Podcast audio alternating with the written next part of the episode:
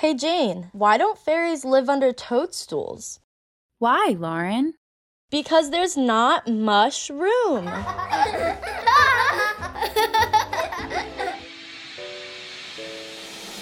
I'm Lauren. I'm Jane. Welcome to Mind Unwind, where we take on an audio experience featuring mindfulness, storytelling, and interactive activities to promote the physical and mental health and wellness of children. For today's episode, we will be reading a story about a magical creature whose friends say he is not strong enough to go on big and spectacular adventures. Can he prove them wrong? Let's find out.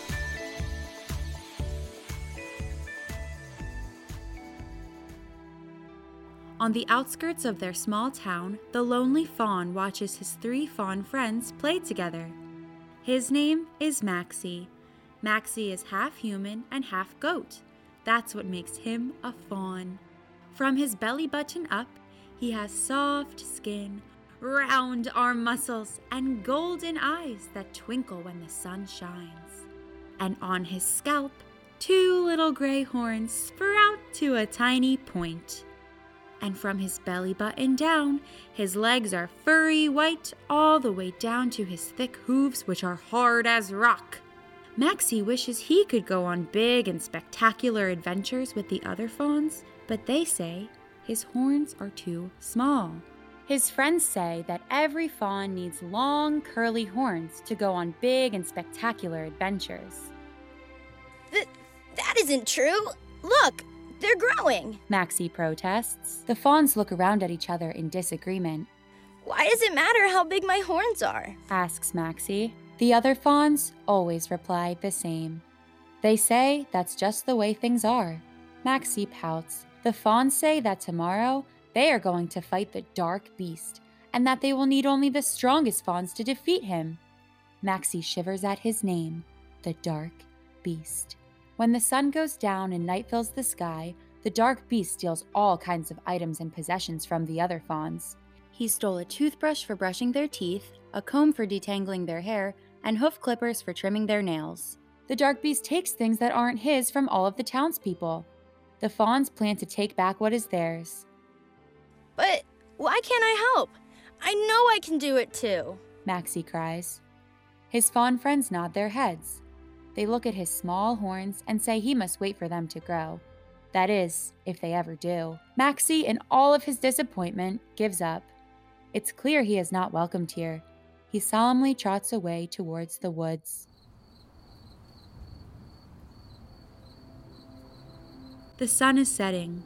Orange and yellow hues dance between the shadows of the long, twisted trees. As the fiery sun lowers to the horizon, Maxie walks through the scattered oak trees. They smell like vanilla. Maxie rubs his little horns that curl at the top of his skull and sighs. Maxie has walked for some time now. Night has fallen. The dark, mysterious aura of the woods leaves Maxie feeling scared, so he stops trotting and rests at his favorite tree stump deep in the woods and far from civilization. He looks up. It's a full moon, so the whole white disk of the moon is illuminated, a giant white sphere in the sky with craters. Maxie's face glows in the moonlight. He begins to think about his fawn friends and what they said about his small horns, and he starts to cry. If only he could speed up the growth of his horns. Look, a shooting star zips across the sky. Maxie wipes his tears. A shooting star! He cheers and leaps into the still air of the night. A shooting star means Maxie can make a single wish and it will come true. Naturally, Maxie wishes for big horns like his fawn friends. Maxie closes his eyes and counts to 3. 1, 2, 3.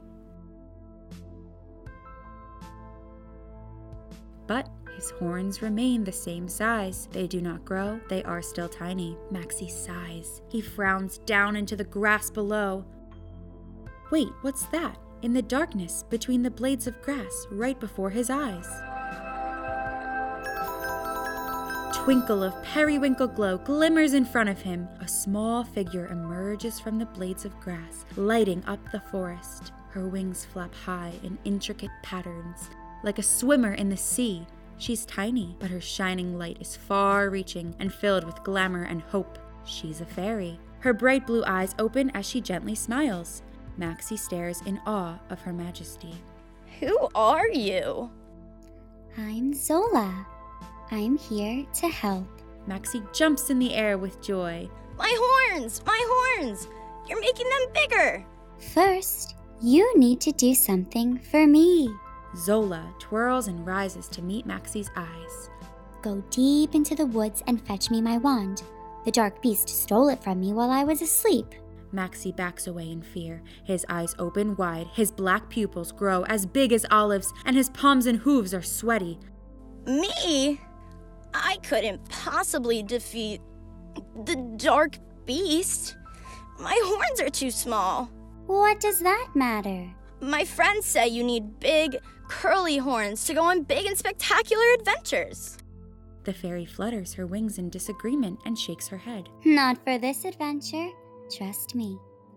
But more importantly, trust in yourself, Maxie. Zola sways her little hand back and forth, and magical dust whirls in her palms. Zola sends the dust through the woods, and the tall trees' branches stretch and twist and turn. Their bones crack and creak and shape shift to form a safe path for Maxie. Fairy dust illuminates the ground beneath him. Follow the path and find the dark beast.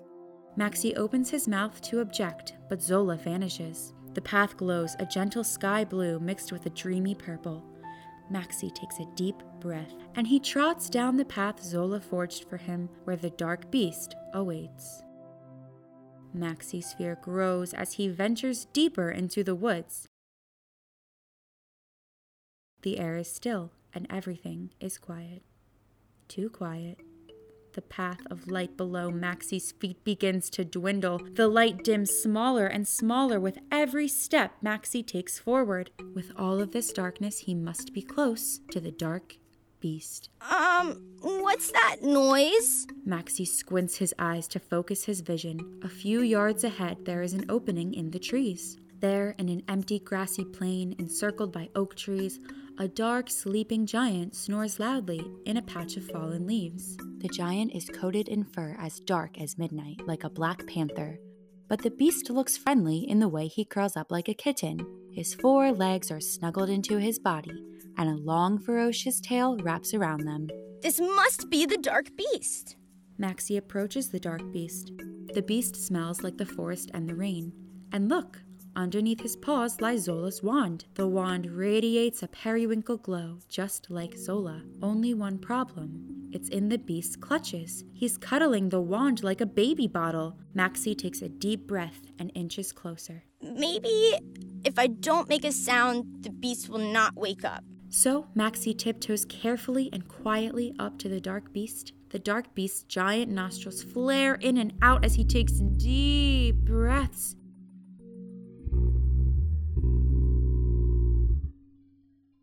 Maxie freezes in place. Can he do this? No, of course not. His horns are too tiny. He can't handle this task. Maxie decides he will leave, and his fond friends will handle the dark beast tomorrow. After all, his horns are too tiny for a big and spectacular adventure. Just as Maxie starts to turn away, a periwinkle light glows in the night sky above his head. Maxie looks up and smiles. It's Zola, encouraging him to keep going. Zola! Maxie cheers. Uh-oh. The snoring stops. The dark beast's eyelids peel open. His eyes are a flaming yellow, and they glare directly into Maxie's golden ones. Maxie screams. With a bellowing moan, the dark beast rises from his deep sleep. He must be 20 feet tall. But look underneath where his body was resting. The toothbrush, the comb, the hoof clippers, and all sorts of stolen items.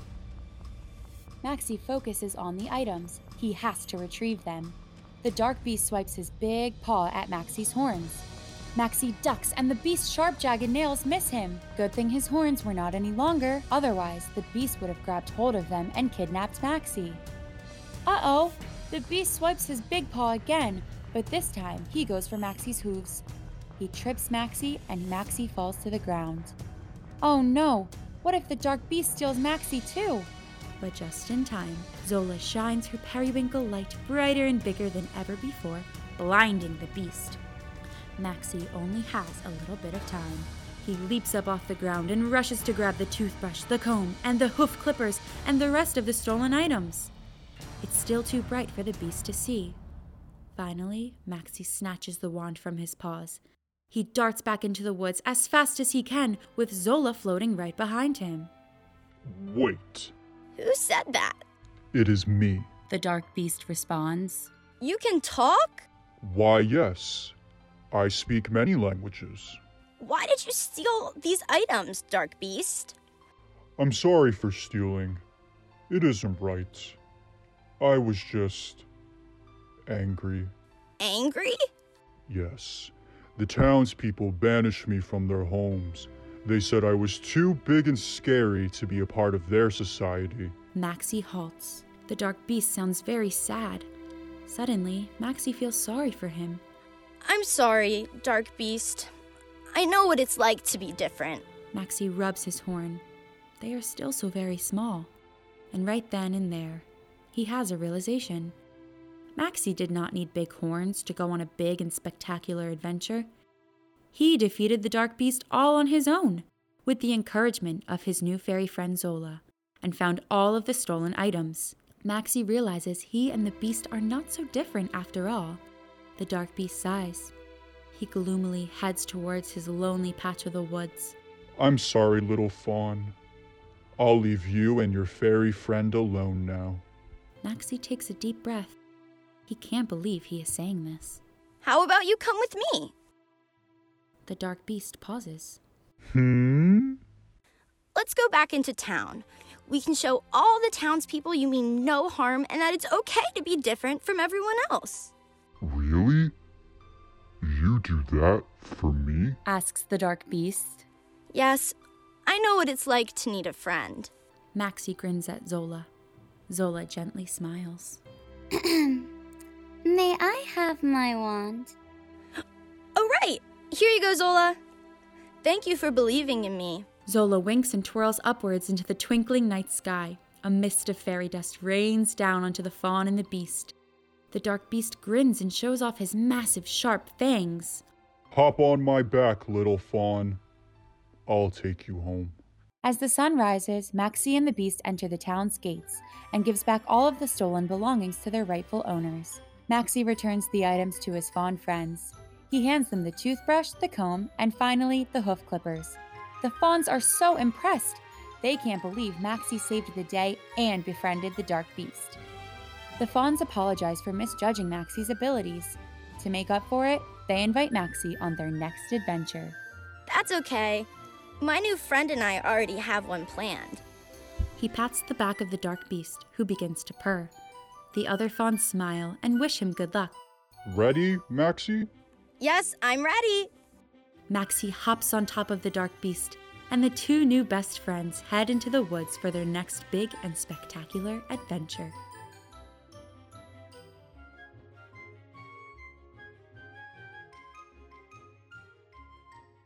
That was such a great story. Maxie was able to save the day and return all of his friends' belongings. He even made new friends along the way, like Zola the fairy and the dark beast. Maxie's fawn friend said his horns were too small and therefore he could not go on big and spectacular adventures. However, what Maxie learned is that his differences do not define his abilities. Our differences are what make all of us, including all of our listeners today, unique and special. With that in mind, our self-care tip of the day is to ask a friend to play a game with you. This may seem small, but friends make some of the best companions, and true friends will not judge you for your differences. Your differences are your strengths, and they should be celebrated.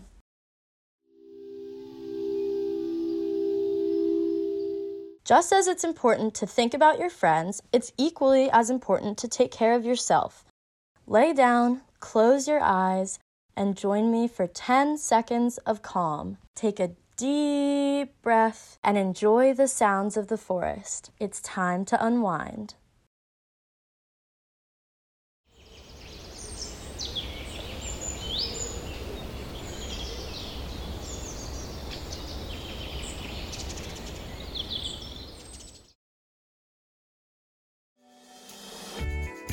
Thank you for joining us on our first episode of Mind Unwind. Before we go, this is a reminder that our differences make us who we are, and that the best thing you could possibly be is yourself. We'll see you next time on Mind Unwind.